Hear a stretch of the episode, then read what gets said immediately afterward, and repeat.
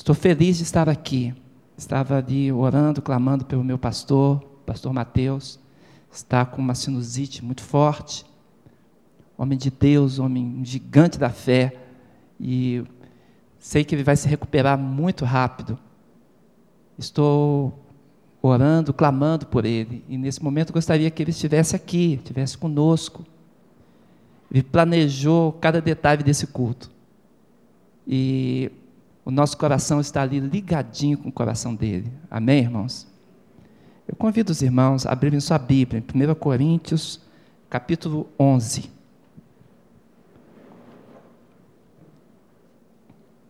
O pastor Mateus nos, nos, nos convidou, nos solicitou. Eu respondi que o pastor não, não solicita nem convida, ele convoca. E prontamente atendi o clamor do meu pastor. 1 Coríntios 11, 23.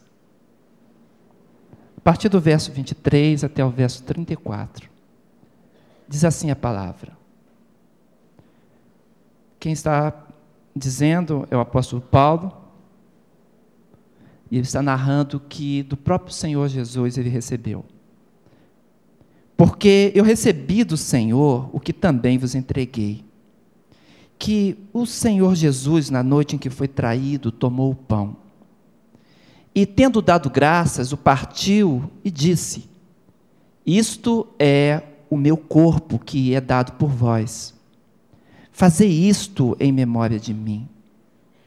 Por semelhante modo, depois de haver ceado, tomou também o cálice, dizendo: Este cálice é a nova aliança no meu sangue Fazer isso todas as vezes que o beberdes em memória de mim. Porque todas as vezes que comerdes este pão e beberdes o cálice, anunciais a morte do Senhor até que ele venha. Por isso, aquele que comer o pão ou beber o cálice do Senhor indignamente será réu do corpo e do sangue do Senhor. Examine-se, pois, o homem a si mesmo, e assim coma do pão e beba do cálice, pois quem come e bebe sem discernir o corpo, come e bebe juízo para si. Eis a razão, porque há entre vós muitos fracos e doentes, e não poucos que dormem. Porque se nós julgássemos a nós mesmos, não seríamos julgados, mas quando julgados, somos disciplinados pelo Senhor, para não sermos condenados com o mundo. Assim, pois, irmãos meus, quando vos reunis para comer, esperai uns pelos outros. Se alguém tem fome, coma em casa, a fim de não vos reunirdes para juízo. Quanto às demais coisas, eu as ordenarei quando for ter convosco. Vamos fechar os olhos, vamos nesse momento buscar a presença do nosso Deus. Senhor, muito obrigado, Pai porque o Senhor nos reúne em torno da tua mesa, Senhor. Porque Jesus Cristo tem nos chamado como filhos. Estamos incluídos na família de Deus. E somos filhos que se reúnem em volta da mesa com seu Pai. Somos filhos que participam do maná que Ele oferece. E assim, Senhor, com alegria no nosso coração, Assim, Pai, com plena convicção do que o Senhor tem a nos oferecer, é que nós abrimos essa palavra tão bendita, que nós a lemos, Senhor, com ousadia, e pedimos que o Teu Espírito Santo fale conosco nesse instante, e que o nome de Jesus seja louvado. É por Ele que clamamos. Amém e amém. Irmãos, noite estranha aquela onde Jesus Cristo reúne os seus discípulos para celebrar a Páscoa. Os discípulos, eles estavam um pouco perplexos. Os judeus, quando se reuniam, eles matavam um cordeiro, partiam alguns pedaços, tinha uma parte que ia para o, o templo, para o sacerdote, e outra parte eles comiam. Mas a ceia que Jesus estava preparando com eles era completamente diferente. Jesus estava instituindo alguma coisa e o coração deles estava assim, como que perplexo e contente ao mesmo instante. Mas havia um certo ar de preocupação em Jesus. Perseguição, fariseus reunidos juntos com os saduceus, a noite era um pouco pesada em Jerusalém. Eles estavam planejando como prender o Senhor, como levá-lo à morte. O que pretendiam aqueles homens, chamados líderes do povo, líderes da religião oficial, era para o mal do nosso Senhor. E, diante daquele clima, Jesus Cristo não solicitou o cordeiro e não solicitou as ervas amargas. Não era do interesse de Jesus que qualquer tipo de amargura ficasse guardado no coração dos discípulos. Os elementos que ele escolheu foram uma novidade no meio dos discípulos. Apenas o pão e o vinho. Somente estes dois elementos. O cordeiro de Deus era o próprio Jesus Cristo. Não fazia sentido ter um cordeiro ali. Esses dias soubemos de um, uma igreja em Goiânia que está celebrando um culto e sacrifica um cordeiro no culto, em Goiânia. E um dos irmãos falava conosco esses dias, um dos nossos alunos de seminário, pastor, o senhor acha estranho? Falei, estranho é uma palavra suave, digamos que seja uma completa e total heresia, porque o sacrifício já foi feito. Jesus Cristo é que é o Cordeiro de Deus que tira o pecado do mundo. Jesus Cristo já se ofereceu, já realizou esta bênção no nosso lugar. Eu lembro que Spurgeon estava testando a acústica de um templo lá na Inglaterra, grande pregador. E mandava que ele testasse a acústica porque ele ia inaugurar o templo. E a única coisa que ele disse, com a igreja vazia, tinha apenas as pessoas arrumando e gente em cima de, de andaime, e para testar a acústica, ele bradou bem forte: Eis o Cordeiro de Deus que tira o pecado do mundo. E quando ele falou, um trabalhador lá em cima no andaime, como se fosse você aí na galeria, começou a descer lágrima do seu olho. E ele falou: Pregador, eu recebo Jesus. O Cordeiro de Deus é o próprio Senhor Jesus. E a força, o poder, a autoridade de Deus, naquilo que ele realizou, está gravado para sempre na eternidade. Não havia sentido algum de um cordeiro na ceia em que Jesus estava fazendo. Os judeus não poderiam entender o que estava acontecendo. Os discípulos sabiam que o seu mestre iria explicar. E Jesus calmamente toma o pão. A Bíblia diz: Ele tomou o pão naquela noite. E o pão, alimento comum de todo o povo. O próprio Jesus tinha usado o pão representando todo tipo de refeição. Porque ele ensinou na oração para os seus discípulos clamar: O pão nosso de cada dia nos dá hoje. O que, que Jesus queria quando ele tomou para si o pão? Ele ia explicar, seria alguma parábola, seria alguma ilustração. O que, que Jesus estava fazendo? E os seus discípulos olhando diante dele. E Jesus surpreende. Ele pega o pão e o quebra. Na língua original, no grego, o que quer dizer exatamente isso: que como se ele estivesse rasgando o pão. Não passou faca, não cortou, ele o quebrou. E aquele gesto de quebrar estava ali também simbolizado o que ia acontecer no momento em que ele se apresentasse na morte da cruz.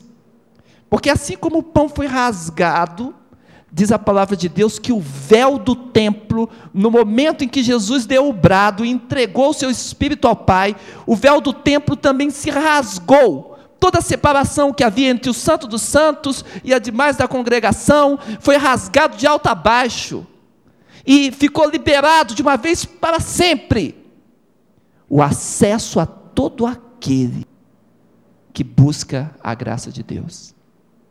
Se você é um desses, se você é alguém que está clamando para que a graça de Deus se manifeste na tua vida, temos boas notícias para você. Jesus Cristo te chama à comunhão. Jesus Cristo tem bênção de libertação para o teu coração. No ato de partir o pão, ele estava como que profetizando o que ia acontecer a seguir. E Jesus olha para o pão, distribui para os seus discípulos, e ele disse: Isto é o meu corpo que é por vós. Como os discípulos poderiam entender aquilo? Como o pão seria o corpo de Cristo se Cristo estava ali?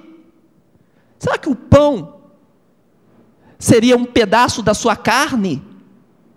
Será que o vinho seria um pouco literal do seu sangue? O que, que Jesus queria dizer com isso? Os discípulos tinham escutado ele falar, está lá em, em João 6,51, ele já tinha dito: Eu sou o pão vivo que desceu do céu. Se alguém comer deste pão, viverá para sempre. E o pão que eu darei pela vida do mundo é a minha carne. Mas lá, quando Jesus disse isso, os próprios judeus não haviam entendido. Como pode este dar-nos a sua carne a comer? Diz a sequência do texto. Irmãos, o fato é aquilo que o apóstolo Paulo explica muito bem em 1 Coríntios 2, versículo 14. O homem natural, aquele que ainda não nasceu de novo, que não recebeu o Espírito de Deus na sua vida, que não tomou uma posição radical por Deus, que ainda não levantou a sua mão dizendo: Senhor, eu te recebo, eu proclamo diante de quem estiver do meu lado, ou diante dos anjos que aqui estiverem, que a minha vida pertence a Ti. A pessoa que ainda não galgou a decisão fatal de se entregar para Jesus, não podia entender isso que estava acontecendo. Então, o apóstolo Paulo diz: o homem natural não compreende as coisas do espírito, porque elas se discernem espiritualmente. De fato, nem um príncipe judeu estudioso, homem pertencente ao sinédrio, ao mais alto tribunal de Israel, compreendia quando Jesus falava de coisas espirituais. Porque para se entender as coisas de Deus, é preciso dizer sim para Jesus. É o próprio Espírito de Deus que nos esclarece no coração. Se nessa noite você disser sim para Jesus, se você tiver concorde com a palavra de Deus, se você colocar o teu próprio coração, a tua alma, esta noite diante de Deus, a palavra que está sendo ministrada a você vai fazer algum sentido. E o próprio Espírito vai esclarecer você. E o Espírito vai dizer para você que você deve viver iluminado. É por isso que Nicodemos fica estranhando. Jesus falou: você precisa nascer de novo. Mas olha aqui a mente do homem natural. Lá em João 3, no verso 4, Nicodemos pergunta: Como pode um homem nascer sendo velho? Porventura pode tornar a entrar no ventre de sua mãe e nascer? E Jesus, na resposta dele, é completamente contundente. Ele diz: O que é nascido da carne é carne, o que é nascido do espírito é espírito. Não te admires de eu haver dito: necessário vos é nascer de novo. Irmãos, quando Jesus fala em carne, em corpo, ele está usando um simbolismo. Não está falando de carne literal. Ele não está dizendo que vai acontecer uma mágica, que quando você pegar o pão da ceia, aquele pão vai miraculosamente sofrer uma transubstanciação e vai se transformar em carne. O sentido não é esse. Esse sentido natural seria a confusão de Nicodemos, seria a confusão dos mestres judeus que crucificaram Jesus. O sentido de Jesus é muito maior. Ele está falando aqui do espírito, de coisas espirituais. Nós não podemos confundir coisas materiais com espirituais. O apóstolo Paulo diz: conferindo coisas espirituais com coisas espirituais. A bênção de Deus está aí. Portanto, não tem sentido nenhum quando as pessoas vêm dizendo que Jesus queria que pão se transformasse em carne. Carne é carne. Pão é pão. Jesus está apontando para algo muito maior. Na verdade, Jesus quer que você coma e beba, não apenas materialmente, mas que você tenha Jesus como teu alimento espiritual. Ele é o maná de Deus. Você lembra do deserto?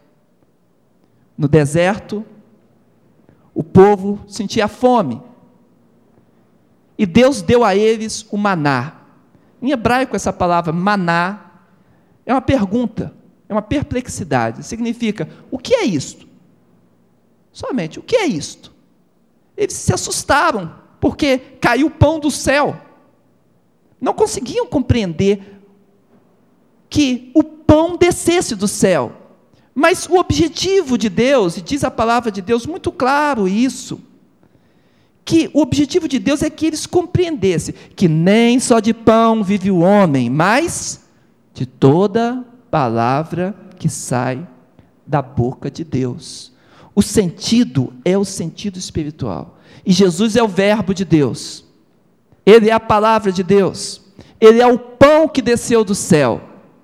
Você quer ser alimentado espiritualmente?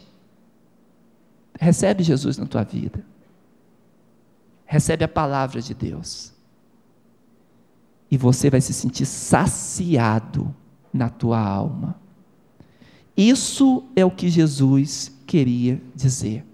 Portanto, o apóstolo Paulo diz no verso 25: Jesus tomou o cálice, dizendo: Este cálice é um novo pacto no meu sangue. Fazei isso todas as vezes que o beberdes, em memória de mim. Então, a ceia é um memorial, ela é uma lembrança, ela tem um significado muito forte. O significado dela é para aquele que reconhece Jesus Cristo como seu Salvador. O significado da ceia é para aquele que recebeu a vida de Deus, que tem o sangue de Jesus sobre si, que foi purificado sobre o sangue do Senhor. A Bíblia diz que o sangue de Jesus Cristo nos purifica de todo pecado. É isso que representa a ceia do Senhor. Neste ato, quando Jesus institui isso, os discípulos então estão prontos para receber a bênção espiritual. Mas tem só mais um elemento aqui, e um elemento muito importante. Você diz, pastor, não são apenas dois elementos? O pão e o vinho? Tem mais um elemento. Na ceia lá que Jesus ministrou, Jesus disse que um que estava ali o havia de trair. E naquele momento que Jesus diz isso, Judas, ele estava preparado para trair Jesus Cristo, queria Jesus preso, queria provocar Jesus. Ele tinha os seus próprios objetivos, sua própria ideologia, mas estava entregando o Rei da Glória. E por isso a Bíblia o chama de filho da perdição. Naquele momento da entrega de Jesus, os discípulos começam a perguntar entre si: Sou eu, Senhor? Sou eu o traidor? Por acaso sou eu, Senhor, que, que haverei de me voltar contra ti? E no meio da pergunta, irmãos, da perplexidade, estava acontecendo algo que chegou até os nossos dias. O apóstolo Paulo entende muito bem isso, quando lá em 1 Coríntios 11, no verso 28, ele diz: Examine-se, pois, o homem a si mesmo, e assim coma do pão e beba do cálice. Ninguém pode participar da ceia do Senhor, não deve participar da ceia do Senhor, sem primeiro se auto-examinar. É claro que não fazemos aquilo que Judas fez. Mas se lêssemos o texto de Hebreus, no capítulo 6, do verso 4 ao verso 6, uma exortação muito forte estaria diante de nós. E nessa exortação é dito que aquele que, mesmo tendo provado do dom celestial, tendo sido algo que iluminado tendo entendimento da palavra, se volta atrás, está novamente crucificando o Filho de Deus, expondo Jesus Cristo ao vitupério.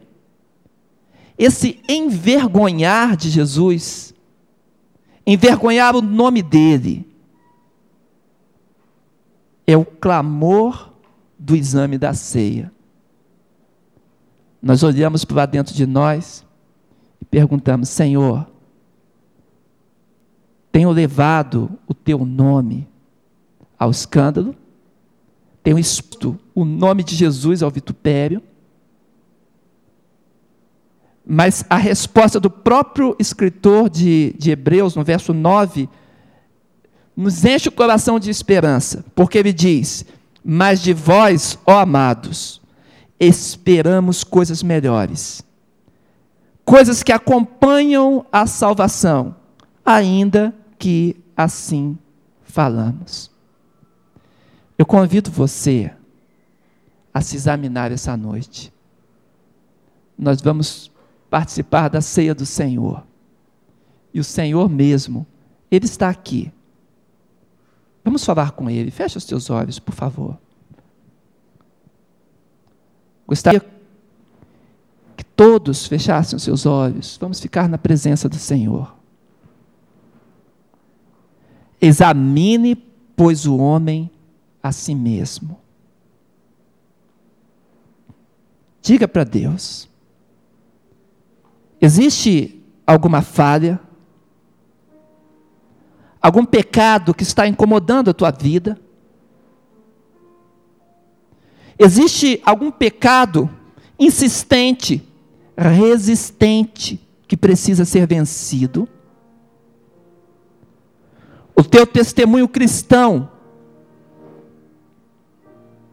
ele está de pé para honrar o teu Senhor. Ele está aqui para ouvir a tua voz. Ele quer que eu e você, que nós nos coloquemos diante dele. A palavra do Senhor não é para trazer juízo a ti, mas para que o teu coração discirna a responsabilidade de comer do pão e tomar do cálice, a responsabilidade de levar sobre si, levar sobre ti, o nome de cristão. E o Senhor Deus agora, nesse momento,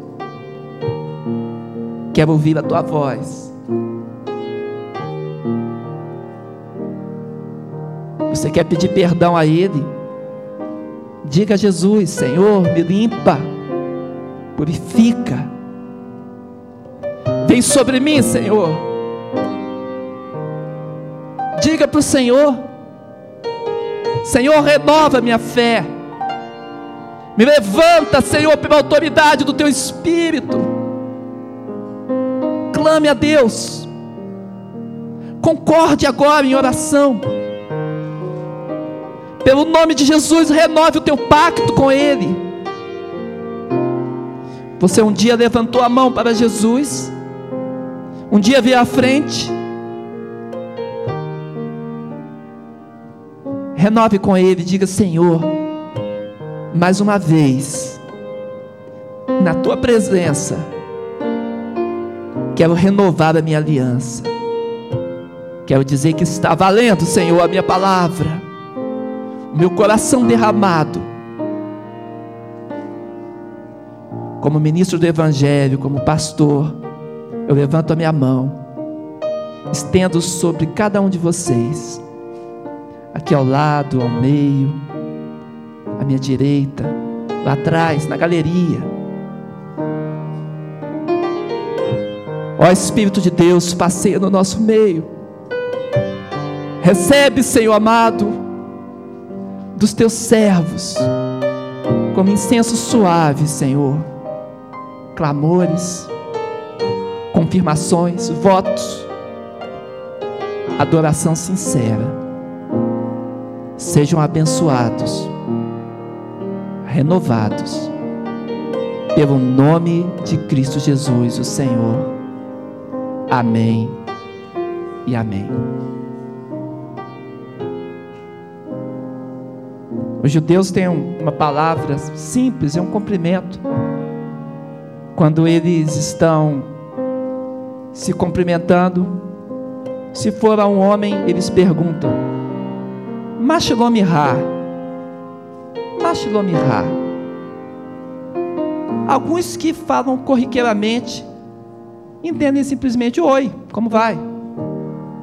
Mas ao pé da letra, Machilomihá significa como vai a tua paz? Ela é contínua? Ela é intermitente? Fraquinha? Ela tem tomado todo o teu viver? Existe algum setor da tua vida que a paz precisa alcançar? A pergunta é para o teu coração essa noite. Machilomirá é a pergunta para os homens. Eu peço que as mulheres me ajudem. Aqui todo mundo é inteligente, todo mundo fala hebraico. Me ajudem, por favor, mulheres. Pergunte aos homens que estão do seu lado, de um e do outro. Diga para ele: Machilomirá, por favor, Machilom Ra. Machilom Ra Homem, se a tua paz, se você clamou ao Senhor, se a tua oração foi sincera, se você renova o teu voto hoje, você pode responder assim: vai bem, tudo bem. Você diga, Tove Todar. Diga, por favor, Tove Todar. Por fé, amém? Tove Todar. Homens, vocês vão perguntar para as mulheres, o hebraico tem forma feminina nos verbos. Então não é machilomirá, mas é machilomer. Pergunta a elas, machilomer. É a mesma pergunta. Como vai a tua paz? E se você confirmou no teu coração, se a tua oração foi sincera, mulher, responde: Tove Todá. Quem pode dizer glória a Jesus? é a graça de Jesus no nosso meio, é a bênção do Espírito de Deus. Nos examinamos, nos consertamos perante o Pai, renovamos com Ele a aliança, porque ela é eterna. Quando somos batizados, estamos dizendo publicamente: Eu sou de Jesus e a minha vida está marcada. Talvez alguém aqui ainda não, não foi batizado, ainda não tem esse compromisso vital com Jesus Cristo. Você precisa ter, precisa dizer para o Senhor: Senhor, eu quero um compromisso vital contigo, a minha vida sem reservas diante de Ti. E essa decisão vai marcar a sua vida para sempre, porque não são só palavras, é poder de Deus em você. É um novo nascimento no espírito. Aquilo que Nicodemos tinha dificuldade em entender, você pode receber hoje. Você pode dizer para Jesus: Eu quero, Jesus, eu recebo. Se existem pessoas aqui que ainda não tomaram essa decisão pública, mas querem receber de Deus hoje também a mesma graça de poder responder com fé, Tov Todá. Então, levante a sua mão assim, junto comigo para Jesus. Quantas pessoas querem? Levanta assim alto para eu ver. Amém, amém. Mais? Amém. Eu quero orar por vocês. Levanta assim. Amém, amém, Jesus. Mais? Na galeria, alguém? A graça de Deus está operando, é o poder de Deus. E Ele está aqui. Nós vamos orar, amém, igreja? Eu peço que você que levantou a mão, fica em pé para eu te ver. Onde você estiver, levanta. Mas faça isso rápido. Estamos no momento da graça de Deus operando. Amém, amém. Mais alguém? Amém. Se você já está em pé, levanta a mão assim para eu ver também. Isso. Amém. Todos com os olhos fechados. Essas vidas agora vão ser colocadas diante de Deus e o milagre se realizará, porque Deus faz isso. Senhor Deus, abençoamos os teus servos, as tuas servas, Senhor, que aqui estão. Clamamos pelo nome de Jesus. Opera aquilo que é teu, Senhor, aquilo que o homem não pode fazer, porque o Senhor pode tocar lá na divisão da alma e do espírito, das juntas e medulas, é onde a tua palavra penetra, Senhor. Ó Senhor, essas vidas não querem apenas palavras, elas querem o poder de Deus sobre elas, querem, Senhor amado, a vivificação do teu espírito. Aquece agora os seus corações, coloca a tua vida dentro, a vida que vence a morte e que nos conduz ao céu. Pelo nome de Jesus, amém e amém. Quantos podem dizer glória a Deus? Amém. amém. Podeis assentar, louvado seja o Senhor. Deus está aqui.